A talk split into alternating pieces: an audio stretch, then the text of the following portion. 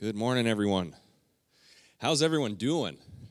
It's going to be good. Thanks for being here today. We are wrapping up our series today. The series has been called The Skeptic and the Believer. So, what we have done over the last, this is part five, so the last five weeks, is we have taken different obstacles that people have for faith, or maybe different reasons why people are skeptical about faith. Maybe you've had conversations with people in your neighborhood, with coworkers, with family and friends, where you bring up your Christian faith and they say, Well, I don't believe that because, and they list any number of reasons. So we've kind of gone through those. We talked week one about science and faith and all the scientific findings in the scientific community, and we have this understanding in our world that science somehow disproves the existence of God. And we looked through that. We looked at science and realized there are plenty of very brilliant, smart scientists that would say, no, the more we uncover about creation, the universe, human DNA, and biology, the more it points to an intelligent design, it points to a creator.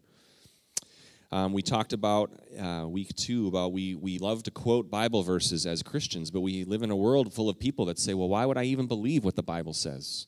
Isn't that just some book that somebody wrote and made it sound like what they wanted it to sound like so they could make up a story about Jesus? And why should I even believe about Jesus? Isn't that all made up? We looked at these things, that we, there is credible evidence that the Bible is truth. We're going to be looking at that today as we talk about a different topic that we, but we trust what the Bible says about these topics because there is credible evidence that this is historically accurate, that this is inspired by God. We talked about that. And last week, um, we talked about the topic of e- evil and pain in the world. If God is good and God is loving and God is powerful, why is there suffering? Why is there evil and pain in the world? So, those are the ones that you've missed. If you're coming for the first time today, first of all, you're kind of coming in at the end of the movie. And so, if you wanted to get caught up in what we have talked about, you can go online on our church website, homesteadcommunitychurch.org listen to any of those under the sermons tab. We're also we're so high tech. We have an app, Homestead Community Church, on the App Store. We'll have all the sermons on there as well as uh, podcast, podcastable. I'm sounding like an old man talking about technology. The podcasts, where we don't really know what they are, but they're there. The sermons are there. So today we are wrapping up our series with another big reason why people are opposed to faith and the Christian message. This is going to be a good one, all right? And everyone just kind of relax. It's going to be good. Christy's kind of giving you a, a, a, little bit of a teaser as to what the topic is going to be today. But really, what we're talking about today is our culture is individualistic. Our culture is all about the individual, where maybe 100 years ago, 200 years ago, cultures all over the world where you would have more focus on the group on the tribe, on the community, on the family, whatever it is. You thought bigger than yourself. But today, it's not really that way, is it? We are individuals. We are individuals. We are all about individual freedom. We are all about what's right for me. Don't tell me what's right for you because I'm me, I'm an individual, and this is what's right for me. So don't impose any sort of moral standard on me. Um, in other words, we live in a world, and we all can be this way as well, where we say, and individuals say this I'm the boss of me, and I'll do what I want with my life. And what I want with my life is my happiness. That's my goal. So don't get in the way of that. Don't get in the way of what I want to do with my life and what's going to make me happy. And that's why people would look at God and the Bible and faith as a huge obstacle to that because they see God as the one who's going to get in the way of all the things that the individuals want to do, all the ways that the individuals want to make themselves happy. And so today we're going to talk about that moral standard in the world versus what the Bible says. And specifically, we are talking about sexuality sex, what the world says about it, what the Bible says about it. And I know some of you are thinking, this is my first time here. Why did I pick this Sunday to come? Or, great, I've been inviting my neighbor for six months and they finally came today and it's like the worst day. Or maybe you're thinking, sweet, finally something that I'll be interested in listening to for a half an hour. You might, yes, finally. Um, I know that there are churches that that do this and it seems like maybe you might be thinking oh great he must be attendance must be low. So it's like a ratings boost like a ratings grab like tv shows or they'll kind of try to spice it up a bit in order to get more people to watch. That's not what i'm doing. That's not what i'm doing today. This is an important message. Uh, this is the first time we've preached a message like this at homestead church. But there are people who are skeptical about God and faith because it's a hindrance to their personal freedom and their personal views, specifically in regard to sexuality. So they would say, Don't tell me how to live, and I want to talk about that today. I think for our students, I think this is an important message, as uncomfortable as it is for some of our students, specifically because some of you are sitting in the same room as your parents, and this is going to be the worst. And so you can just, we're going to get through it together. It's going to be awesome. We have two important points today that we are going to look at. And we're going to look at some scripture verses, and we're going to just kind of talk about the culture and its view of sex and what God says about it and the biblical view of it. So there's a couple different points, big points that I want to talk about today. First one is this that God created it. Okay? God created sex. Okay, everyone take a deep breath, all right? Yes, he created it for procreation, that humanity would survive, but he also created it for our enjoyment. And some of you are like, should I say amen? You can say amen today. Amen. God created it for our enjoyment. He is not against it in spite, in spite of what the world views. It's it's a weird message in the church because we, we would say God created it. God created it for enjoyment between husband and wife, but yet we have single people and we have teenagers growing up. And as a teenager that grew up, I remember hearing that message. But yet I had all these hormones and desires and wanted to look at things and curiosity and all these things. And it seemed like every time something would come up, the message I would hear as a single teenager was don't do that, don't look at that, that's bad, that's sinful, that's temptation, that's dirty, that's bad. And so the message you would hear as a teenager growing up was sex is evil and sin and temptation and bad. So save it for the one that you love when you're married someday, right? We would kind of hear this kind of hear this message. It's like wow i don't understand that. So we're talking about that that many people view God as the no fun God. Nothing enjoyable in life, just rules. Follow the rules, certainly in regards to sexuality. Follow the rules. All God wants for my life is to limit my sexual expression, and therefore, He's not interested in any happiness or any enjoyment in my life, certainly any pleasure in my life. And the Christian view on this topic is therefore often seen as old fashioned, outdated, oppressive, intolerant, certainly not respectful of personal freedom in this individual culture of I want to do whatever I want to do. Right? But the good news, the, the first point today, is that He created it, it was His idea. The scripture talks a lot about this topic.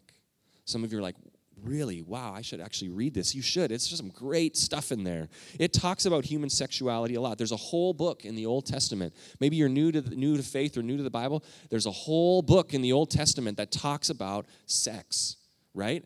The Jewish tradition growing up, since this was the Jewish scripture, young boys would not be allowed to read the book of Song of Solomon until they were a certain age because there's so much in there that was just like, we can't let the young boys read this. Their minds are going to go crazy. This was what the, the Jewish scripture had in it a whole book talking about sex. Look at Adam and Eve, okay? The story of Adam and Eve.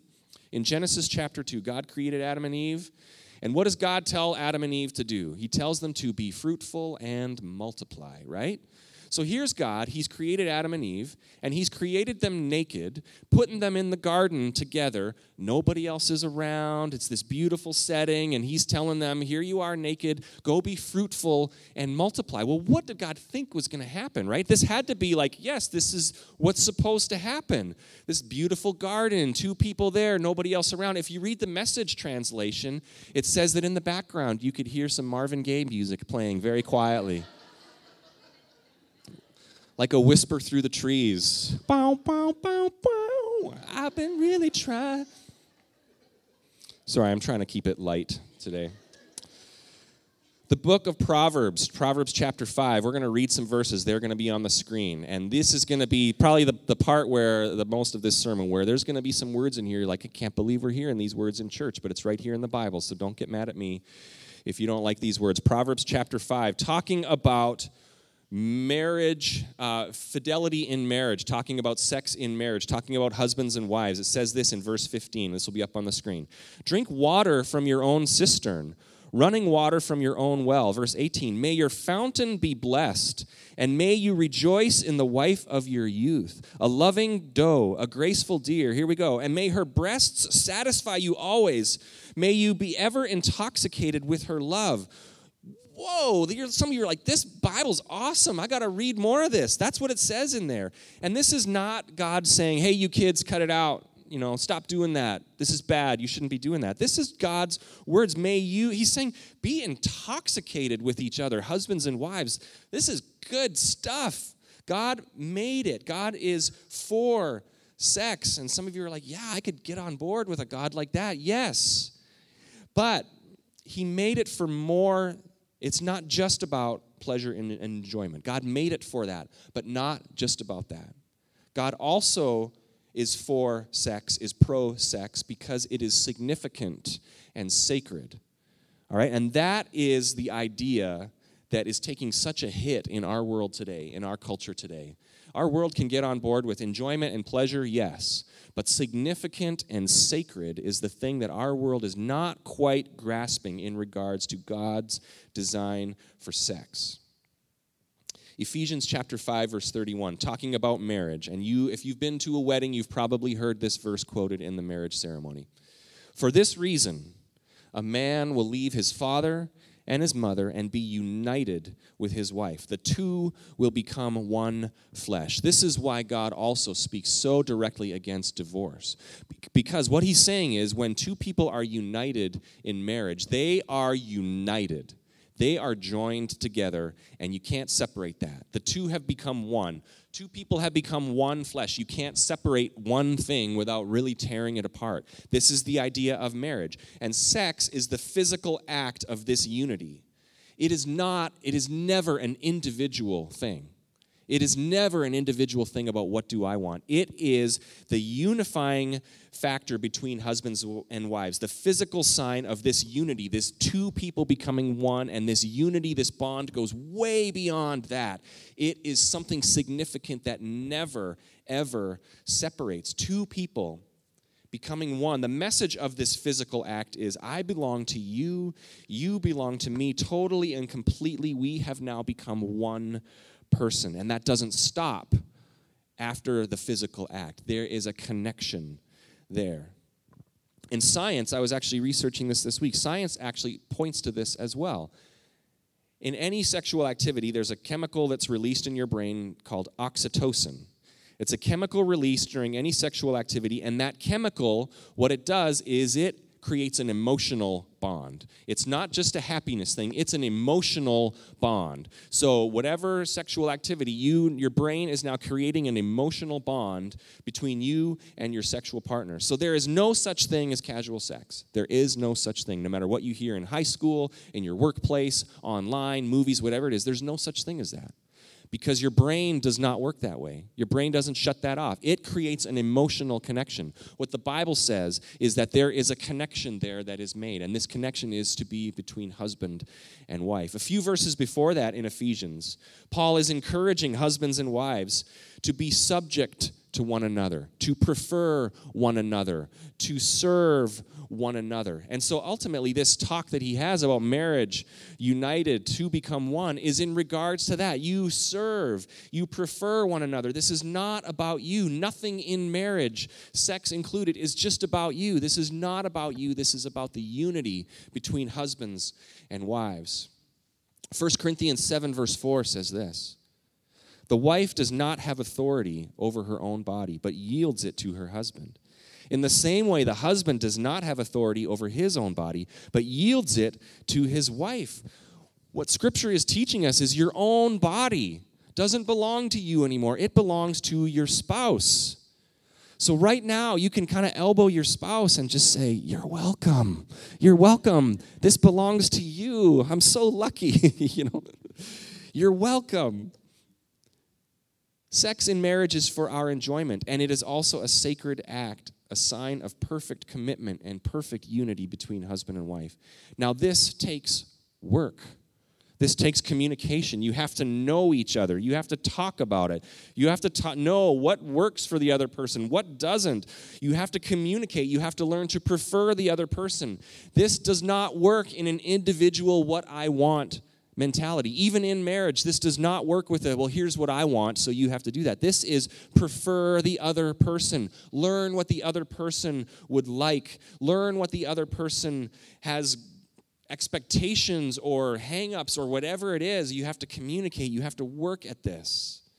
That is not what is communicated, certainly in any TV shows and movies. It's, you know, the lights go down and it's magic. And no, in real unity in husband and wife, there's a whole lot more going on. It's you've spent the day changing diapers with your kids or fighting with your kids or trying to manage this, and all of a sudden the, the music starts playing and magic is supposed to happen. No, it takes work at times, and there needs to be communication.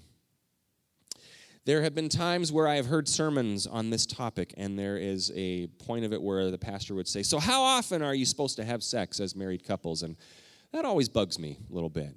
I don't think it's a number thing. I don't think it, it doesn't do any good for me to put a number out there and say, Here's normal or here's what God wants, because every couple is different. There are couples that really struggle with this. There are Christian couples that grew up in church hearing that mixed message of it's bad, it's sinful, it's temptation, don't look at that, don't do that. And all of a sudden they're supposed to flip the switch and it takes a while. There are couples that there are other issues going on and they have a harder time with this. So I'm not going to say that. What I would encourage you to do as husbands and wives is learn how to talk about it. Bring it up in conversation. Learn how to prefer the other person, not looking for what you can get, but how can you help your spouse?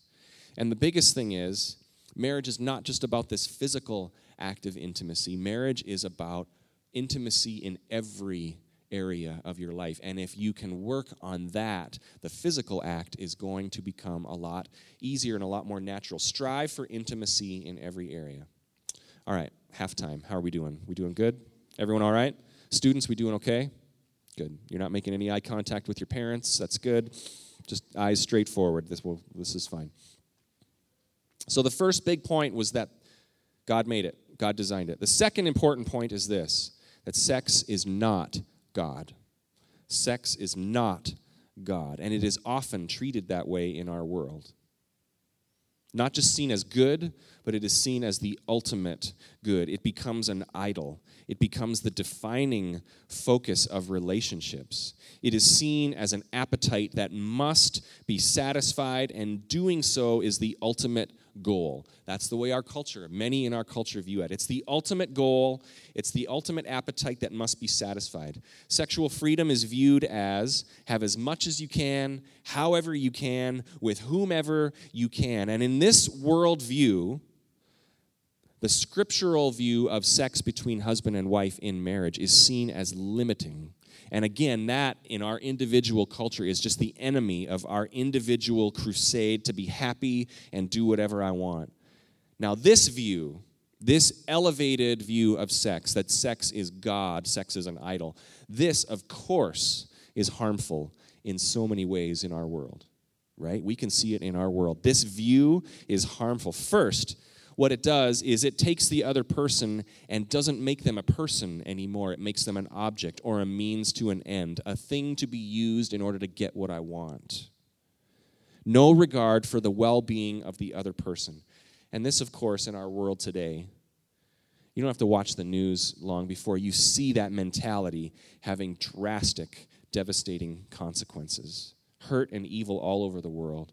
Rape, assault, harassment, prostitution, abuse, sex trafficking, all resulting when the other person is not a person at all.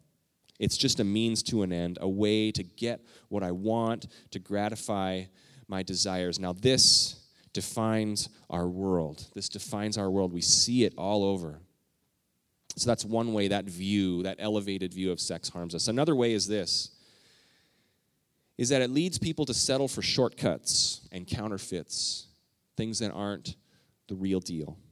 Instead of pursuing a lifelong commitment and enjoying this within the commitment of marriage, people pursue shortcuts, the easy way, counterfeits. This would be pornography, strip clubs, prostitution, hookups, one night stands, all cheap counterfeits for what God has designed for our lifelong enjoyment. And here's something the world that the world that wants to tell you it's all about satisfying that appetite. It's all about getting it whenever you can, however you can. Here's something the world will not tell you, which is the truth. Is that this? If you pursue this life of sexual appetite, you're never satisfied. You're never satisfied. You think you can satisfy it with a cheap counterfeit, but all you're left with is emptiness. all you're left with is emptiness. And worse, you're left with a stronger appetite. It has left you empty and left you with a stronger appetite for something more extreme the next time. It's an escalating emptiness. It really is like a drug where you become, now I need more, now I need more. And it never, it really is like a drug. It demands that attention of you, saying you'll be fulfilled when you can do this, and then it leaves you feeling empty, leaves you with emptiness. That's why there's no such thing. Students and single people and married people, this all applies to everybody. There's no such thing as an innocent lust. There's no such thing as casual sex or harmless pornography. These all have lasting effects. They have lasting effects. They have chemical effects on your brain that your brain does not get rid of. There's that connection, remember, that's made, that connection to whoever or whatever it is that you are focusing your sexual energy on. There's a chemical effect on your brain. And these cheap imitations are not only harmful to single people, but certainly harmful to marriages as well because it affects our expectations. It affects what we view as real. It lessens the satisfaction in your marriage. Anything that brings comparison into your marriage, anything that brings any sort of comparison, um, is anything that brings comparison to what is supposed to be a safe, intimate, husband and wife only environment, it is harmful. It tears that apart. Comparison will destroy unity. Comparisons to how somebody else looks, how somebody else acts, the way that somebody else treats their spouse, the way that somebody else behaves sexually. And this can come from movies, this can come from images, this can be from previous sexual partners. This could be something as simple as social media. You know what is happening in our world today is people are looking at social media. Everyone's putting out on social media, "Oh, my husband did such the nicest thing. Look at the flowers every day."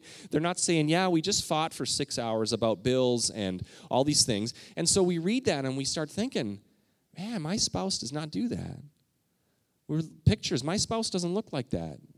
They don't talk to me that way. They don't do these nice things. And comparison is born. And you start thinking, oh, I wish my spouse would do this. That is a comparison that'll bring destruction to that unity that God has designed for just you and your spouse. Comparison will tear that apart, it breaks that intimacy that is just for husband and wife. So that's the second way. This view, this idolatrous view of sex it causes people to settle for shortcuts. That was the second harm. And the third thing that it does that's damaging in our world, this view, this ultimate view of sex, is this is that it makes people think that this is the norm, that this is normal, that this has to be the way it is. That any relationship, any dating relationship, needs to turn sexual as soon as possible in order for it to be validated. That's what our culture is trying to teach us. And certainly, this is a message facing our single people in the world today, certainly facing our students in high school, certainly in middle school, certainly. This, this is the message they are hearing. That's why I'm not, I'm glad that students are here today because this is not something that they're, they're, if you're worried about your kid hearing about sex at church, well, they're hearing about it everywhere else, right? And this needs to be part of the conversation. But the message they're hearing from the world is that's where it's got to go. That's the expectation. If you're dating, well, how soon is it going to turn sexual? Because that's the way it has to work. That's where it's going to go. That's what our culture is telling us. Our culture view, that views sex as God, it lowers the bar for men and women as to the commitment required for any sexual activity. As to the commitment required in a relationship, it lowers the bar and it cheapens it you know that the, the phrase lower the bar. Okay so we're talking olympic high jumping here. You know you raise the bar you lower the bar. Imagine the olympics okay? You go watch the olympics and you go to the track and field and you're going to watch the high jumpers and those high jumpers are amazing. They stroll in and they jump like you know eight feet in the air. But imagine if in the olympics what they did was okay everyone we're going to start the bar is going to be like down here one foot. Who wants to try? Well you would have you know everyone in the stands like I can do that. You'd have this endless line of people like, I'm an Olympian, I'm the best of the best. No, just the bar has been set low enough. Why do they set the bar high? Is because only the best can compete then, right? Only the best candidates can compete when the bar is set high. So, taking that same analogy in sexuality, where are you setting the bar as far as your commitment required? Students, where are you setting the bar as far as what is required in a relationship? As far as what standard of purity and godliness you're going to have? Where are you setting that bar? Set a high bar. Let the world know that a lot is required, that you are talking about husband and wife in the confines of marriage. I'm telling you what, if you set a low bar, and there are plenty of students in our middle schools and high schools and even elementary schools who are learning to set a really low bar as far as what is required for sexuality. And if you set a low enough bar, students, you're going to have an endless parade of idiots willing to jump over that bar, right, to give you the attention you're looking for. Set a high bar so that you will attract the best of the best, right? Students and all the parents are saying, yes, amen. Set a high bar. Wow, even a clap. This, talking about sex is awesome. You will attract the best of the best when you set a high bar. And you're probably thinking, I know, I would I'd try to do that, but you are bombarded with other messages at school. You might be thinking, well, I'm going to miss out. Everyone else is going to look for the people who set a low bar right? Everyone else is looking for the people that don't have that high level and that high standard. And if you're worried about that, and I'm just telling you, this is when God says, I have a better way for you. That there is a commitment that is in the confines of marriage, that is in the confines of, yes, you're completely vulnerable and committed and intimate in every way. This is the safety of sex in marriage. Anything involving sex and nakedness is completely vulnerable and you should never be sharing that with someone to whom you are not completely vulnerable and committed to in every other way as well. This is not something that you share cheaply, this is completely vulnerable and intimate. And it is to be in a completely committed and safe environment between husband and wife. So if there's some girls, if there's some dummy at school asking you to text him pictures or putting pressure on you. He is not interested in unity and commitment. He is interested in satisfying an appetite. And I want you to set a higher bar than that. And you say, No, this is, I have higher levels of commitment and purity and godly standards. And if you can't meet that, then go find somebody else. That's what your message needs to be. Set a high bar. And God is going to say, you know what? It might seem like you're missing out now. It might seem like everyone else is pointing at you as the old fashioned person or the religious goody goody person. And you can trust in God when He says, I've got a better way. It will be worth it. It will be worth it. God's way is a better way. We don't like to hear that in our lives at times. Certainly, our world doesn't like to say, Don't tell me a better way. I've got my own way to happiness. But God's way is a better way. I highlighted a book that really I've read through a ton in this series over the last five weeks. It's by a man named Mark Clark, and the book is called The Problem of God. And there was a great quote that he had. And it's a longer quote. I'm going to read it. It'll be up on the screen. But it is basically him talking about that idea of people view God's view of sexuality as restrictive, as limiting, and how people don't want to do that. They don't want to do that. They want to pursue fun and easy happiness. And so this quote, I think, summed it up so well. I'm going to read it for you. It's a paragraph long, but we'll read it together. It'll be up on the screen. Can we put it up there? While this view, this can feel, okay, while this can feel restrictive, talking about the Bible's view of sexuality, while this can feel restrictive, we need to remember that many of the best things in life require disciplined focus and commitment. The greater yes is only possible when we say no to other things. That is a great line. The greater yes is only possible when we say no to other things. Contrary to modern thinking about freedom, for which restrictions are seen as oppressive, the wisdom of the Bible and of most of human experience is that restrictions are the secret to deeper truth, flourishing, and joy. He makes this example here. Fish are restricted to water but only in water are they free to flourish. If a fish tries to live outside those restrictions, it finds itself dying a slow death. In the same way, when we accept who we are as human beings and learn to live within God's sexual restrictions, we begin to experience life as it was originally designed for us. And at first, It may feel like a kind of death, but this is because we have grown addicted to junk food or counterfeits when a healthy feast awaits us. I love the idea that, yes, there are going to be times where you say, I might have to say no to something. I might have to say no to somebody I really like. I might have to say no to something that not only they want, I would like it too.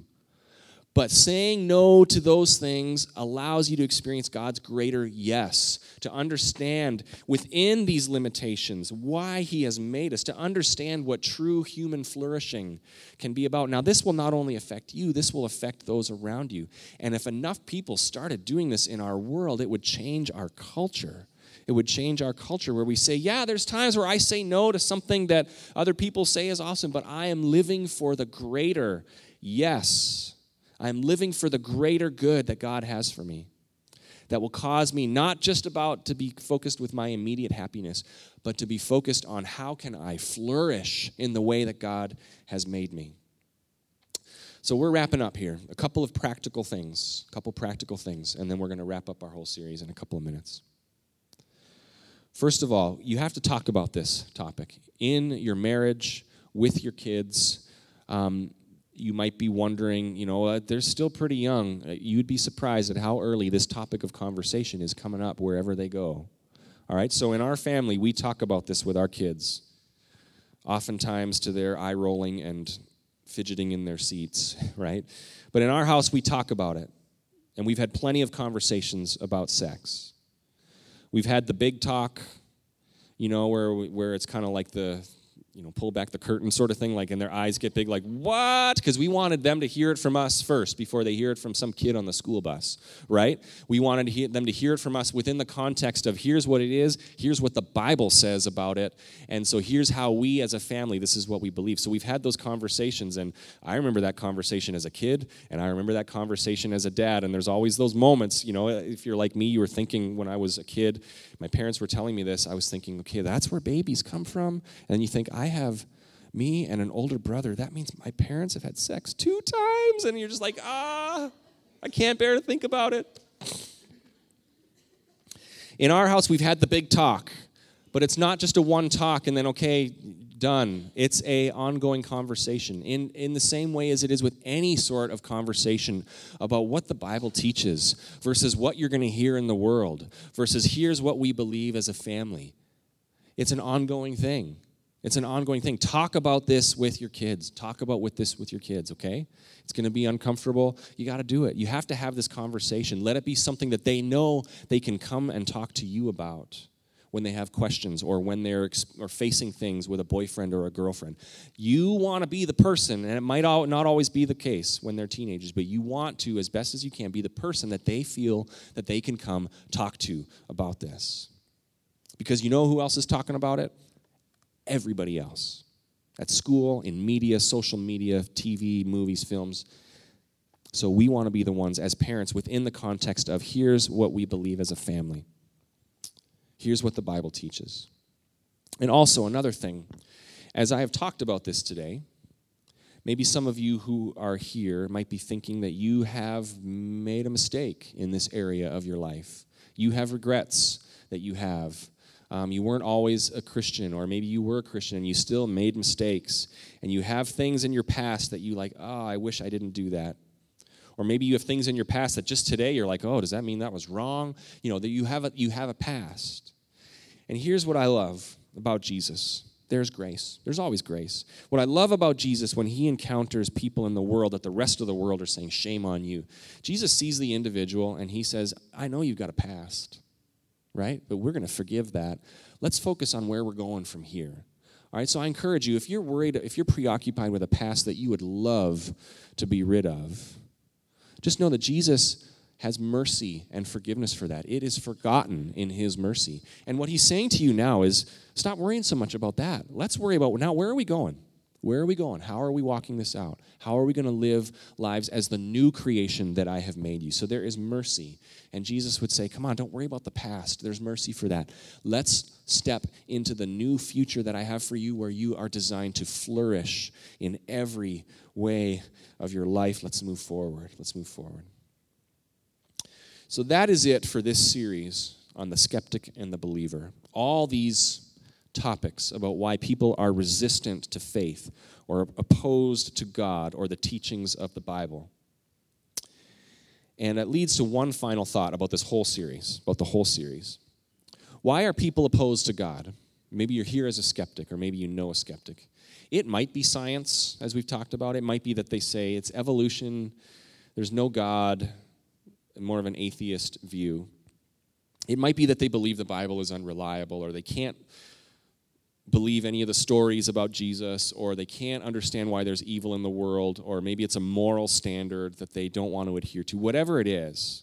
But I think it often comes down to one reason why people are resistant to God, and that's this is because they already have a God. And there can only be one. There can only be one God, one Lord of your life. And so, for so many of us, and we struggle with this, is we want to be that, right? I've already got a God, and it's me and I decide what's good for me. I decide how I'm going to live. I decide what I'm going to do. Don't and so the idea of if you're a king in an empire, what's like top on your priority list is you try to recognize anybody else that's trying to get to the throne and dethrone you and become the new king. So it's built into us. We want to run our lives and so this idea of God, Jesus coming in and saying, "I'm going to be the new lord of your life. I'm going to be the new king." It dethrones us and we're no longer in charge. And now instead of saying, What's going to make me happy? What do I want to do? It's, What does God say? What does Jesus teach? How can I learn to live like this? And for all of us, it's a constant battle of who is in charge of your life. When He becomes Lord of your life, it's all about this one thing who is going to be in charge? Jesus begins to build a new life in you, a life that is designed for you and those around you to flourish and to thrive, to be filled with joy and life.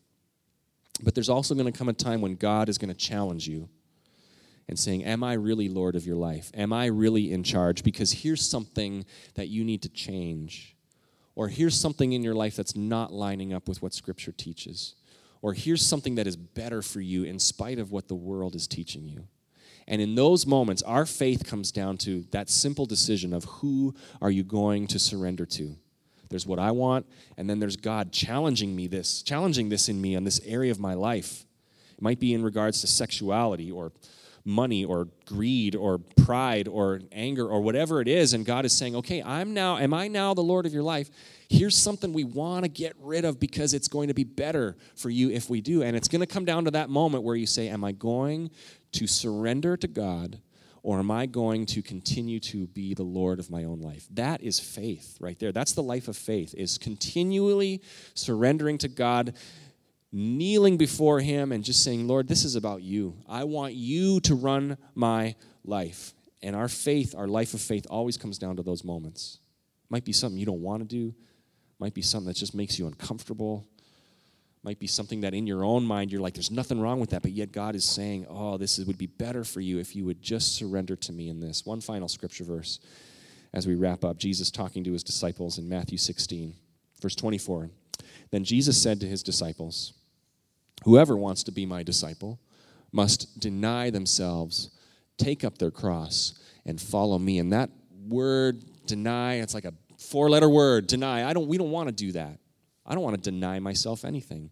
But that is the message of the scripture. Whoever wants to be a follower, you get to those points where God says, I have something different in mind, and you deny yourself, you take up your cross, and you follow what Jesus wants. Let's pray together. Jesus, we thank you. We thank you that even in a topic like this, we recognize there is mercy and there is grace and there is love and there is forgiveness. And you call each of us regardless of our past, regardless of our relationship with you, to say, let's take a step forward. Let's take a step forward. Let's continue to walk in new life. Let's continue to learn what it means to be a new creation made in the image of God, thriving and flourishing in every way of life. And sometimes it feels uncomfortable. Sometimes we feel like we're giving up stuff that we have grown attached to or we don't want to give up. But we know that you have our best in mind. We know it. We trust it. We believe it even as you're sitting here today, you might just acknowledge that, just even with a whisper in, in your own mind, just saying, God, I recognize you have my best in mind and I trust you. You have my best life in mind and I trust you. And even when it's difficult, I trust you. Boy, if we could make that commitment today, we would see our lives change. We would see our families change. We would see our community and our culture change. So, Lord, we make that commitment to you. We lay down ourselves, we deny ourselves, and we live for you. You are the Lord of our lives. That's our declaration today. We thank you for this time. We thank you that we've looked into all these topics and that we know you are real. We know that your word, your Bibles, your scriptures are true. And we know that you are working for our good and our best. We thank you and praise you. In Jesus' name we pray. And everybody at Homestead said, Amen.